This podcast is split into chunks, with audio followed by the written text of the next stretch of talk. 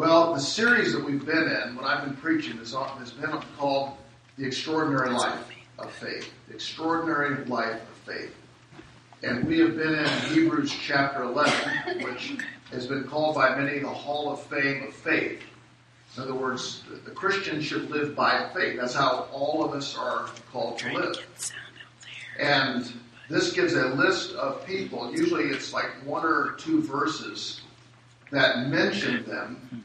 And then there's a story that's in the Old Testament that gives you all of the detail. That it's, it's mentioning all of, all of these people. And I think that for those of us that are developing in our faith, not just in what you believe doctrinally, but learning to believe God and learning to trust the Lord. There are certain things that are easy. We believe the sun's going to come up. We believe the sun's going to set. Uh, we believe in things that are normal and easy. But there are also things that are very difficult for us to believe impossible things, needs that we have that we, we sometimes even give up praying about because we just figure it's not going to happen. And this is the kind of faith we're talking about extraordinary, extraordinary faith. Believing God. And in each one of these mentions in Hebrews 11, there's going to be a story that, that walks us through how God did the impossible and man or woman, whoever it might be, today it's going to be a woman that we talk about, had a very simple faith. During the Civil War, there was a chaplain for the Army by the name of E.M. Bounds, and he wrote this. He said, Faith does the impossible because it brings God to undertake for us, and nothing is impossible for God. Let me, let me say that again. Faith does the impossible because it brings God to undertake for us. And nothing is impossible for God. As we've shared, when man works, man works. When you work, you work. When I do stuff, I do stuff. And there's a limit to what I can do. But nothing is impossible for God. And the kind of life that God calls you to is an impossible life. Whatever His will is, and, for for most of us here, it, it's going to look different. But whatever God has for you, your path, your journey, your future, is going to demand that you trust in Him for impossible things. His will for you is humanly impossible. Now, a lot of introductions that we'll make in Hebrews. In Hebrews chapter 11, you read about Abraham, and we talked about last week about Joshua, and these are more notable people. We're going to come to a text in Hebrews chapter 11, verse 31, and mention someone who is highly esteemed. Now, this is the hall of faith. We're talking about Abraham, David is mentioned, and Noah, and Joshua. How would you introduce someone who is highly esteemed and who you greatly admire. And then think about how this is stated. Hebrews 11, verse 31, it says, By faith, the prostitute, Rahab, because she welcomed the spies, was not killed with those who were disobedient. Okay, I'm, I'm going to introduce someone to you, and I'm not going to have anybody come up here and stand up here. that'd, be, that'd be really awkward. Here's my very good friend, friend Rahab, the prostitute. We're trying to get the kids out of the room. You think, why would anyone do that? Why would you ever bring up something that, that seems so negative to introduce someone you highly esteem? Why is it that in the New Testament, when we're referring back to these events that, that are written about in Joshua chapter 2, that you have to include that word. Why are we digging up the past? Why are we bringing up something that is negative? Why can't we just say Rahab the Christian, Rahab the believer, Rahab the wonderful lady of faith, instead of saying Rahab the prostitute? And I believe it's this because God wants us to hear the story. And it is a beautiful story of the grace of God. And that's what this book is about. It's about the grace of God. And I think of all of the subjects that I have brought up, this is my favorite. I'm not saying this would be the best sermon, but I'm, telling you, this is my favorite story. And just to give you a little bit of uh, backstory on what's happened, last week we were talking about Joshua. Excuse me, Moses had led the children of Israel out of Egypt, and they had wandered in the wilderness for 40 years, and now they're standing uh, and, and preparing to go into the promised land. Joshua has challenged the people about going in, and it's going to be an exercise of faith. There's a Jordan River. They need to cross over the river. And it is flowing at a rapid speed. It's uh, the time of year where it'd be very difficult to cross. And the Lord says, I want you to go, and the priests are going to put their foot in the water, and as soon as they step into the water, it's going to part. It's going to, the water's to part. You can walk across on dry land. Very similar to what took place at the Red Sea.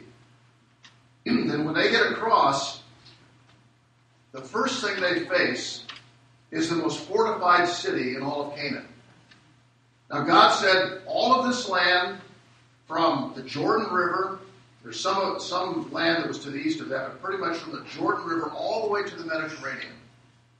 From south of the Dead Sea all the way up to the Sea of Galilee. So if you look at a, a modern map, and I was going to try and show you, but all the maps I thought were just kind of lines all over them. but if you can just picture that, the very north, the Sea of Galilee, and then there's the Jordan River that runs all the way down to the Dead Sea, and all of that land past the Jordan River to, to the Mediterranean is going to be their land. And God said, It's yours. It's yours. Now go possess it. And, and the faith part of it is that there's a river, and you've got to trust me to miraculously part that river. There's a city and you've got to trust me to miraculously destroy that city because they wouldn't be able to do that. And that's the way faith works. I trust God, and the evidence of my faith is I obey. Okay? I put my foot in the water and I go. And then the way that he destroyed the city of Jericho, which was uh, a pretty amazing city, it uh, was about eight acres of city, two 30 foot stone walls all the way around. There were homes and fortresses and towers built all around us. It was the most uh, fortified city in all of the land of Canaan. And these people, the Canaanites, were strong, they were powerful, they were cultured people, and yet they were pagan. They did human sacrifices, they worshiped Baal. Um, they, they were connected with all of that part of the world. And to think about these people who were not really given to warfare, to go in and be able to take this was humanly impossible. Same way for your life. Whatever God's called you to do is humanly impossible. So he says, I want you to go in every day, march around the city for seven days. On the seventh day, I want you to march around seven times and shout and see what I'm going to do. And what happened was when they shouted and they, they obeyed God, they trusted Him and obeyed, God did the supernatural and, and the walls, those magnificent 30 foot stone walls, 12 feet thick, crumbled down, and, and the whole city was leveled. And they, and they went in and they began, every place they went, worked the same way. I'm going to trust God, I'm going to obey God, and I'm going to depend upon Him to do the supernatural. Now, Rahab was a woman who lived on the wall. And she had her home, it was probably like a, an inn or a hotel. Her profession was both of those things, running the, running the inn, and she was a prostitute. And her family lived there with her. And so we're, we're coming to a woman who She's not a part of Israel. She's not a part of God's people.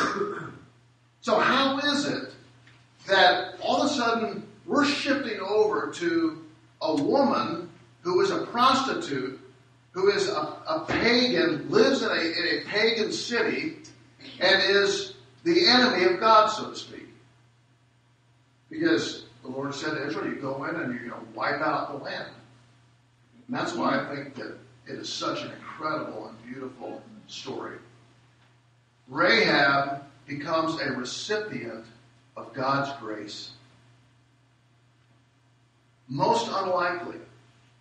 And I think there, there are a few reasons why it's so unlikely. Of course, it's a pagan in a distant nation, and no one's ever heard of her. She's not a prominent person. She's probably of what you would, would call person you don't want to spend time with, a person who would not one of the well known people of the city. And you think, how does God get to her? And this raises a question for me, and I think processes my thinking too. What about the people in other parts of the world that we don't even know about? Have you ever thought about this? What about people who live in some jungle on the other side of the earth who have never heard about Jesus Christ? What's going to happen to them? And I start to think about things like that. I don't know if you do. But what is so amazing is God has done something special for this woman who is known as a prostitute. She is known as someone who is uh, unlikely to be pleasing God in any way. So, how does God work in this? And just to follow a few thoughts. When the Bible says, For God so loved the world that he gave his only begotten Son, that whosoever believes in him should not perish but have everlasting life. What is the world? What is the world? It's not the physical earth. It's not the cultural system. When it, when it says God, for God so loved the world, it's talking about people. And it's talking about people here, and it's talking about people all the way on the other side of the earth in some obscure jungle who have never heard of Jesus Christ. That's the love of God. You say, well, but how are they? How is there any chance? I, I, I get to think, is God fair? Is God really fair? Because we have such privilege here. Is it really fair for other people? And this is where, in Romans chapter one, I think we have we have a great text that describes how that God has, through His creation, made Himself known to the earth. Now, it doesn't make known every detail of theology or of doctrine. The psalmist said, "The heavens declare the glory of God." And the earth shows forth his handiwork. Day after day it utters speech, and night after night it shows knowledge. So, how does God communicate his existence? He communicates his existence through his creative work. He also shows us his existence by the conscience that we have in our lives. I mean, you you are a person made in the image of God. You have a living soul. And that gives you the knowledge, the fact that there is a God. So you say, well, but that's not enough to become a Christian, is it? Well, here's what Jeremiah says. He says, and it's the Lord speaking, if you seek me, you will find me. If you search for me with all your heart. Isn't that amazing? If you seek me, you will find me. Is it possible for someone on the other side of the earth who has no Bible, no religion, no anything, who's in the most, most remote place in all the earth, if that person, by observing God's works and God's creation and understanding in their conscience of His presence, begins to seek the Lord, then God in some way will allow them to come to Him. And, and we have heard story after story throughout history of all of a sudden missionaries showing up in a place and why would you ever go there? And that's the promise that flows from the goodness of God. 2 Peter 3 9 says, God's not willing that any should perish, but that all should come to repentance. Now, I cannot understand how all of that works, but this is the heart of God. God loves people. And God sent his Son to redeem them. And that means, yes, the people, the children of Israel, who are all part of the, the, the uh, religion that God approves, but it also means this woman who's part of a pagan world who is so obscure and so low down on the totem pole that God is pursuing her. And a lot of times, this happens in a crisis or a need. You start to realize you, you have a need. It's like it was described as that God shaped vacuum.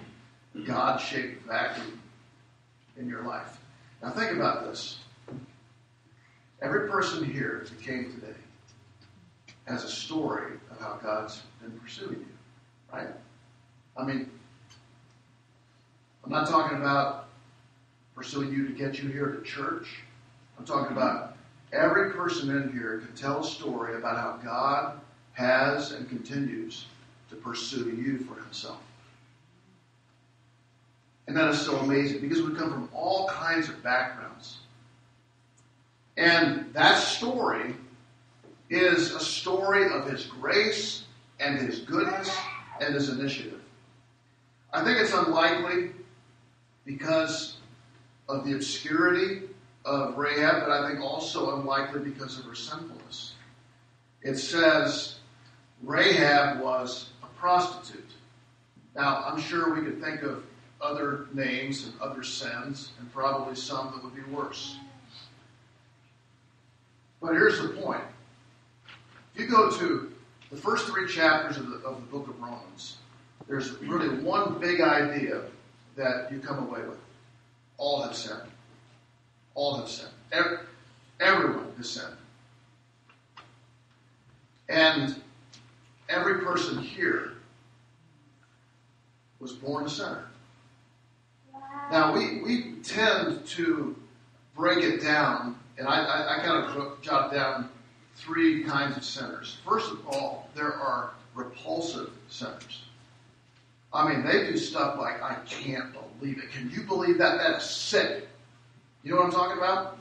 See it on the news, read it in the paper. You hear someone did that or they live that way, you think, that is just sick.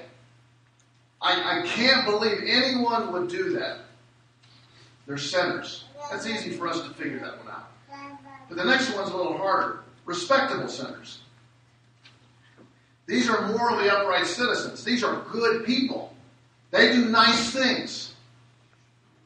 You don't think of them as bad. They've not broken any laws. They don't cheat and rob people. But they're sinners.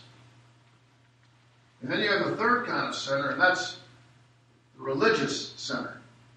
They're the ones that are so committed to their religion. They may go to church every day, they read their Bible every day. They do their best to keep the Ten Commandments. And they're sinners. And you know what? The consequence of sin is the same for everyone. The wages of sin is death. So, whether you're a respectable sinner, repulsive sinner, or you're a religious sinner, the same is the same end, the same consequence. I think this is what Jesus had, had said, because I think people had a hard time processing this. That you, you have sinned, and I'm going to show you in what way. He says in Matthew chapter 5, you say if a person murders someone, they're a sinner. But I'm telling you, if you're angry with your brother or sister without cause, you've already committed murder. So he says anger is equivalent to murder. You say it's, it's a sin to commit adultery. This would be where Rahab is involved. He said, I say unto you, if you look on a woman to lust upon her, you've already committed sin in your heart. And Jesus typically, when he's dealing with sinners, which you know, he, he comes into this world and he's dealing with sinners, he's probably going to address the ones that have a harder time seeing it more than others. And I think the two kinds of people that have a hard time seeing their sin are rich people and righteous people, self-righteous people. Because they got everything they need. Why, why would I why, why would I worry? And it's it's those are the two kinds of people that were always uncomfortable being around Jesus. If you'll notice where he went and who he hung around, who was it? It was the people who were sinners, immoral people, liars, cheats, thieves, murderers, pagans. That's who Jesus was drawn to because they understood their need. And the people that got the full weight of his criticism were called the Pharisees. Have you heard that before? The Pharisees. Now, we use that to pretty much describe kinds of people. But the Pharisees, they didn't see any of this. And I, have jotted down five things that I think describe a, a Pharisee. One is externalism. They are they live their lives based upon performance and image management. Now, does that make sense? I live my life on what I do and how I look. That drives probably most everyone in this world. Because we care about what I do, how I define myself, and how I look. And our kids grow up that way. Externalism. And how does Jesus deal with that kind of phoniness, that that it's out here, in this externalism? Well, he starts talking about the heart. Starts talking about what's beneath the surface. And that's when they get very, very uncomfortable. The second kind of person was the self righteous, the the proud, the one who says, I've, I've kept all this, I've done this, I've done this. And you talk about your relationship with God, and, and they start telling you all the things they've done for God. They're self righteous, they're proud. They're also judgmental. It, is so easy for them to find criticism with others. And I think that that's true with all of us. I'm more quick to criticize you than I am to criticize myself typically. I can, I can find fault everywhere. So they're external, they're self righteous, they're judgmental, condescending, and then they're hypocritical. Hypocrisy. Jesus used this illustration. Said, You know, you're, you're trying to get speck out of your brother's eye, and you've got a plank in your own eye. And typically, the things that bother us most about other people, we're guilty of ourselves. So I'm not a hypocrite. I think most of us are hypocrites. We say we believe one thing, we live another. We look at all the faults of other people, we don't really look at the faults of ourselves. But the last one is probably the most troubling, and it's blindness. He called the Pharisees, you blind leaders of the blind. Well, blind to what? You don't see the truth. You don't see your problem. You don't even realize you have a problem. You think you're really doing well. Whereas someone like Rahab, she knows she's a sinner. I tell you, that's one of the biggest parts about coming to God through Christ is to recognize the fact that whether you're, you know, a really good person, still a sinner, or you're one of the repulsive people, whatever, you, you are a sinner. You are a sinner in need of a Savior. And Rahab is such a person. You know, just to, to share to me another great story. This it, it's a it's a great story because God goes like out of the box, way out here to find this obscure person who's living in a sinful life, and He gives grace to her. The same way you've heard of Jonah. He's the one that was swallowed by the great fish because he didn't want to go to Nineveh and preach. God said, I want you to go to Nineveh and I want you to preach. He said, I'm not, I don't want to go. I'm not going to go. because he didn't want them, he did not want God to be merciful. Now, after 9 11, or maybe after some horrific thing that people do, you, you're like me, you just want judgment. Right? You just want them to pay. And, and, and, if, and if someone's going to get forgiven, you don't want that. These are the repulsive centers. And this is where Jonah was. You say, well, Jonah was supposed to be the man of God, the prophet. And yet, you know what? He sees these people who have just been horrible, and they deserve it. And yet, finally, after his being in the belly of the fish, spit up on the shore, God says, now, okay, now, go. And he goes and he preaches. And I don't think his attitude's really good. And the whole city repents and believes in God. So how did Jonah take that? He was ticked. He, he wanted them torched. He just wanted God just to smoke and fire. And and yet God's mercy prevails. And God had said, you say, well, God changed his mind. God did change his mind.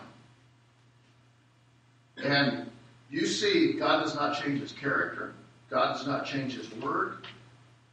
But when God says judgment's coming and a person shows a response in simple faith, and that's what happened in Nineveh, they find forgiveness. And I feel that that is a, a beautiful, magnificent story. Now, God had other things to do with Jonah to try to get him back to where he needed to be.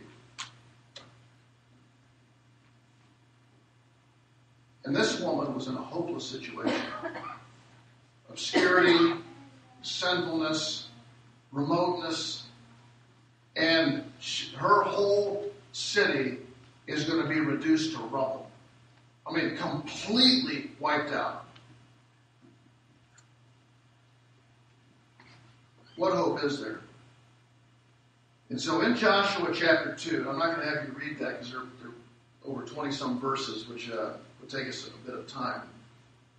But the story is that in their due diligence again, Joshua is sending in the spies, two of them this time. And these two spies sneak into the city. They go up to the north, they come in, and they, they scope out the city.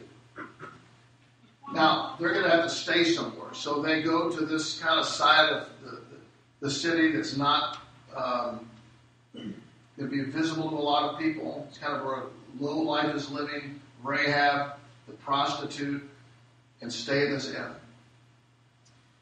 And I think that what's, what's so amazing about this experience, they have a conversation. They're up on the rooftop at night. And she comes up.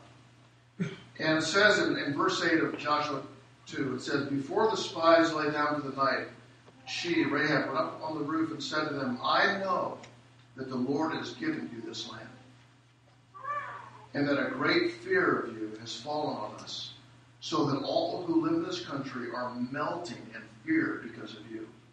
And then she said, We have heard how the Lord dried up the water of the Red Sea for you when you came out of Egypt, and what you did to Sihon and Og, the two kings of the Amorites east of the Jordan, whom you completely destroyed. When we heard of it, our hearts melted in fear and everyone's courage failed because of you. For the Lord your God is God in heaven above and on earth below. How did she know that? How did she know that?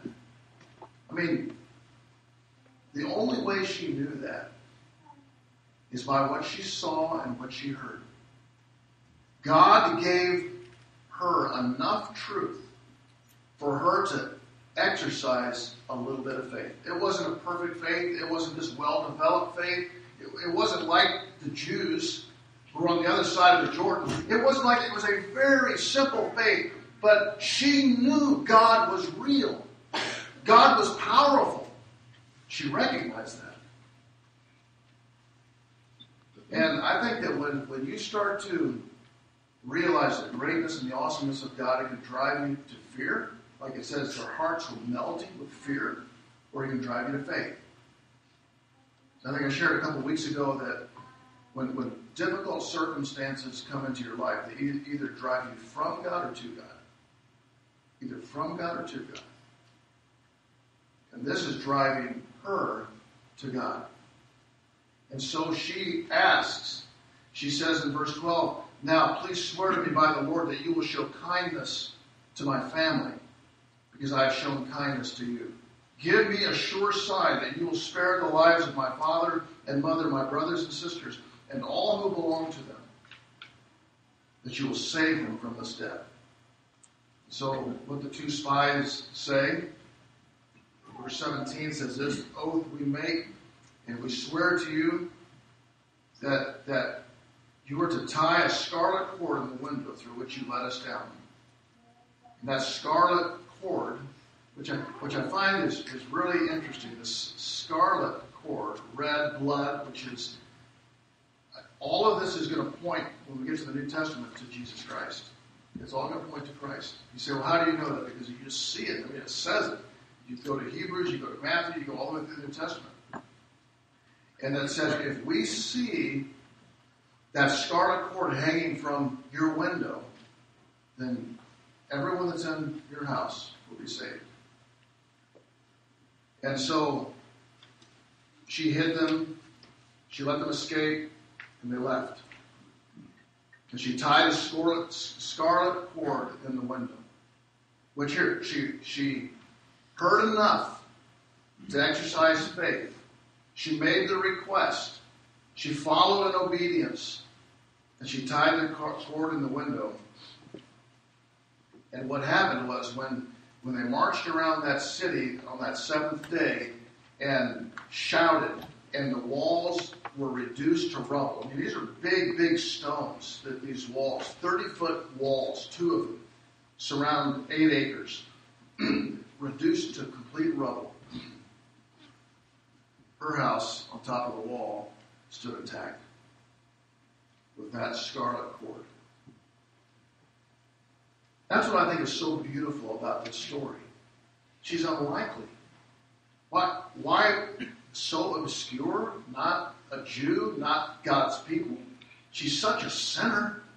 She, she is not deserving of anything like this. It is such an impossible thing. How are we going to rescue one person or really one family? And it's, it's the simple, we've been talking about simple faith. And it's extraordinary because of what God does. It's extraordinary because of what God does. The faith in itself is simple. Like stepping in the water and the water water parts. Marching around the building, simple.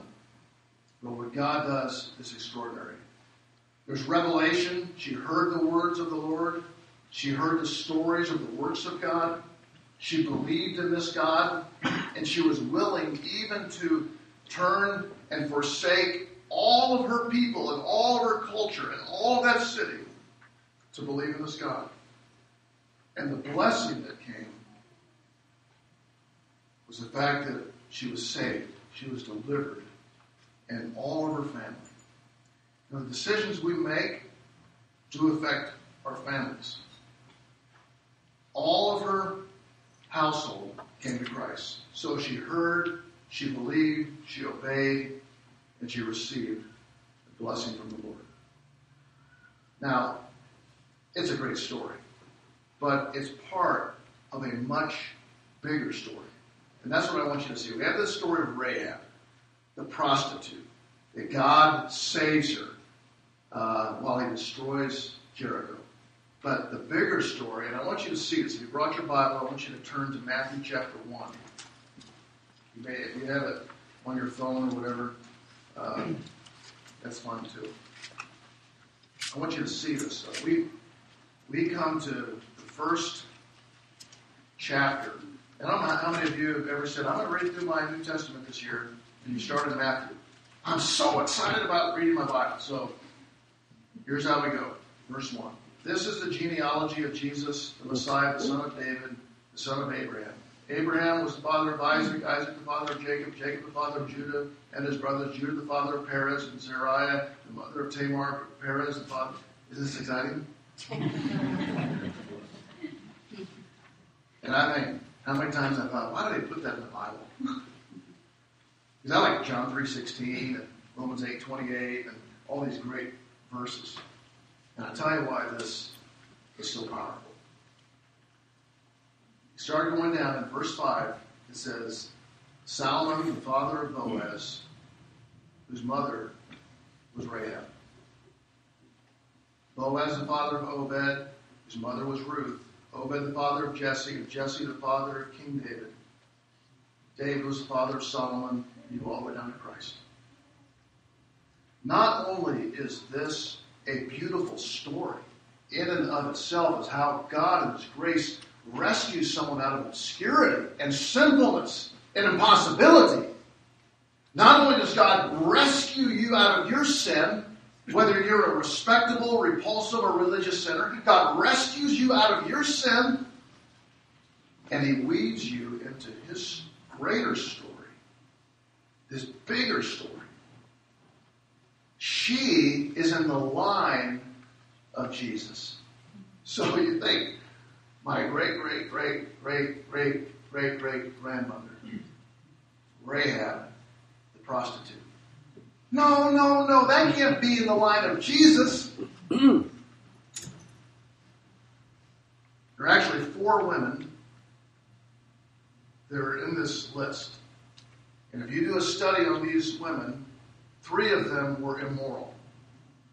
And one of them, Ruth, ladies will be studying in their Bible study on Friday, was part of the Moabites, that that whole nation was a result of an incestuous relationship. so, this is the beauty of, of and the power of the gospel. It's not just to clean up your life. It's like God is saying from the beginning, from Abraham and to Isaac and to Jacob and, and all the way down to David, by the way, Rahab, the prostitute. We have an amazing God. And, and you see, the story that God's writing for you is about you're a sinner and He pursues you. You're here this morning. God's pursued you. And He rescues you and He redeems you. And the reason we say Rahab the prostitute, not Rahab the prostitute, or Rahab, she's a great lady, is, is because there is a great story to tell about the goodness of God. And Rahab is no worse than any of us here. That's what you've got to understand. When you say, for all have sinned and come short of the glory of God, well, what about the Taliban? What about ISIS? What about child molesters? What about murderers and thieves? What about, for all have sinned and come short of the glory of God? We're all in the same boat. And God has revealed to us enough to step out in faith, to believe He's revealed His Son, the Lord Jesus, to wash away our sins, to cleanse us, not just prostitution, but murder and all the other sins. He washes all of them away. He rescues you. And not only does He rescue you, He puts you into part of His master plan. That is a great God. It's not just about you. It's not just about saving you. It's not just about rescuing you. It's God that wants to work His plan in your life to bring you in and weave you in to this bigger story. When you start to read through the New Testament, you can you come across a name like that. You remember the woman Bathsheba? You ever heard that name, Bathsheba? She was married to a guy by the name of Uriah, one of David's most trusted men. Hmm. and King David had an adulterous affair with Bathsheba. She got pregnant, so he murdered her husband. So Bathsheba, think, man. Do you know what her son's name was? Solomon. Like, wow, how, how, God takes the ashes, the difficulty, the struggle, the pain, the hurt of your life, and He works a story of goodness and grace but it's not just for you. What, what happens is now Rahab is part of the story of redemption for the whole world. Now I'm going to ask you a question as we. What's your story? What's, what's your story? How are you going to write it? The story of God loving you, seeing you, no matter what kind of sinner you are, on the other end of the earth or right here. God's loved you, He's sought you, He's pursued you, He's offered you the gift of eternal life. For those of you that have put your faith and trust in Him, He's washed away all of your sins. And there's a great story about that. There's a great story about that. Just to that point. But God is also writing a further story of how He's going to weave you in to proclaiming this message of good news to the ends of the earth. And you've got to see that. You know, sometimes we will look at our past prostitution, murder, lying, cheating, stealing, we hang our heads. Every every one of us, when we write our stories, got some junk in it. But but the beauty of the story is how God forgives and washes clean, and He uses it to set a story. And that's why I believe she's referred to as Rahab, the prostitute, not to glory in the sin, but to glory in the fact of God's grace and His redemption His plan. And then you'll see this all the way through the New Testament that same concept of the genealogy. So when you get bored next time, reading through the genealogy, pick out some of those names and see the story and realize in the same way God's writing a story for each one of us. Let's bow together.